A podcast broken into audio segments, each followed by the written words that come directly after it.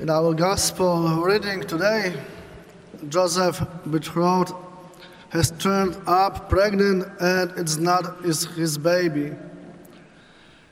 To say the least, this is going to require a major change of plans for Jesus, for Joseph.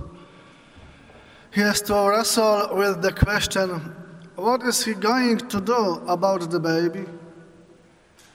Joseph has a couple of options. Under Hebrew law, in this situation, Mary would be considered an adulteress. The punishment for a woman caught in adultery was stoning to death. Joseph's response to the baby could have been to see to it justice be served and Mary be stoned to death. And the second option, the quiet dismissal. The text says that Joseph, being a righteous man and unwilling to expose Mary to public disgrace, planned to dismiss her quietly. From our vantage point, we would back at Joseph having his fiancée stoned, but most of us could probably get behind a quiet dismissal option. In a first century Palestinian context, it would be tantamount to insensitivity for him to go through with marrying her. The birth of our firstborn son was crucial in that society to preserving family line and property transfer for Joseph to take Mary as his wife would mean he adopts Mary's baby as his firstborn son, which in essence cuts off Joseph's family line. So, what is Joseph going to do about the baby?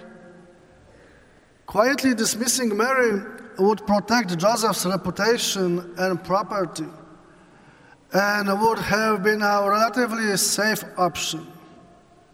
Well, for him anyway.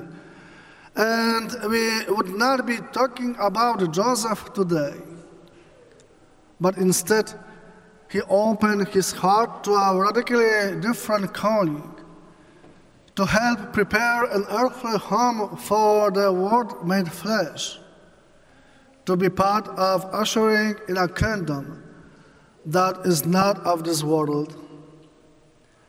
Gospel tells us that just as Joseph lies aside the option that seems safest and instead comes alongside Mary and walks with her through the process of bringing God incarnate into the world. He takes Mary as his wife. And for making this decision, he gets the awesome privilege of participating in Emmanuel, in God with us. Not only that, he has the honor to naming the salvation of the world. She will bear a son, and you are to name him Jesus, for he will save his people from their sins. It probably hasn't expected anyone's attention that Christmas is next week. Stores have been telling us that it's the most wonderful time of the year. In the midst of this noise and this bustle and bustle, let us not forget the scandalous news that there is a baby involved we still have some Advent left. We still have a couple days to watch and wait for the celebration of a baby, of Jesus, of God become flesh.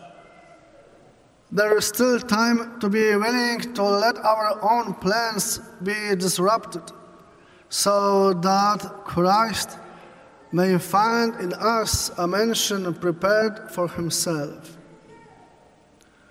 We still have a week to examine our own lives to see our sins and going to confession. We still have time to open our hearts to Emmanuel, God with us in our lives, and to name the salvation that comes from loving God and showing radical hospitality to our neighbors. We, like Joseph, still have some time to puzzle over what are we going to do about the baby.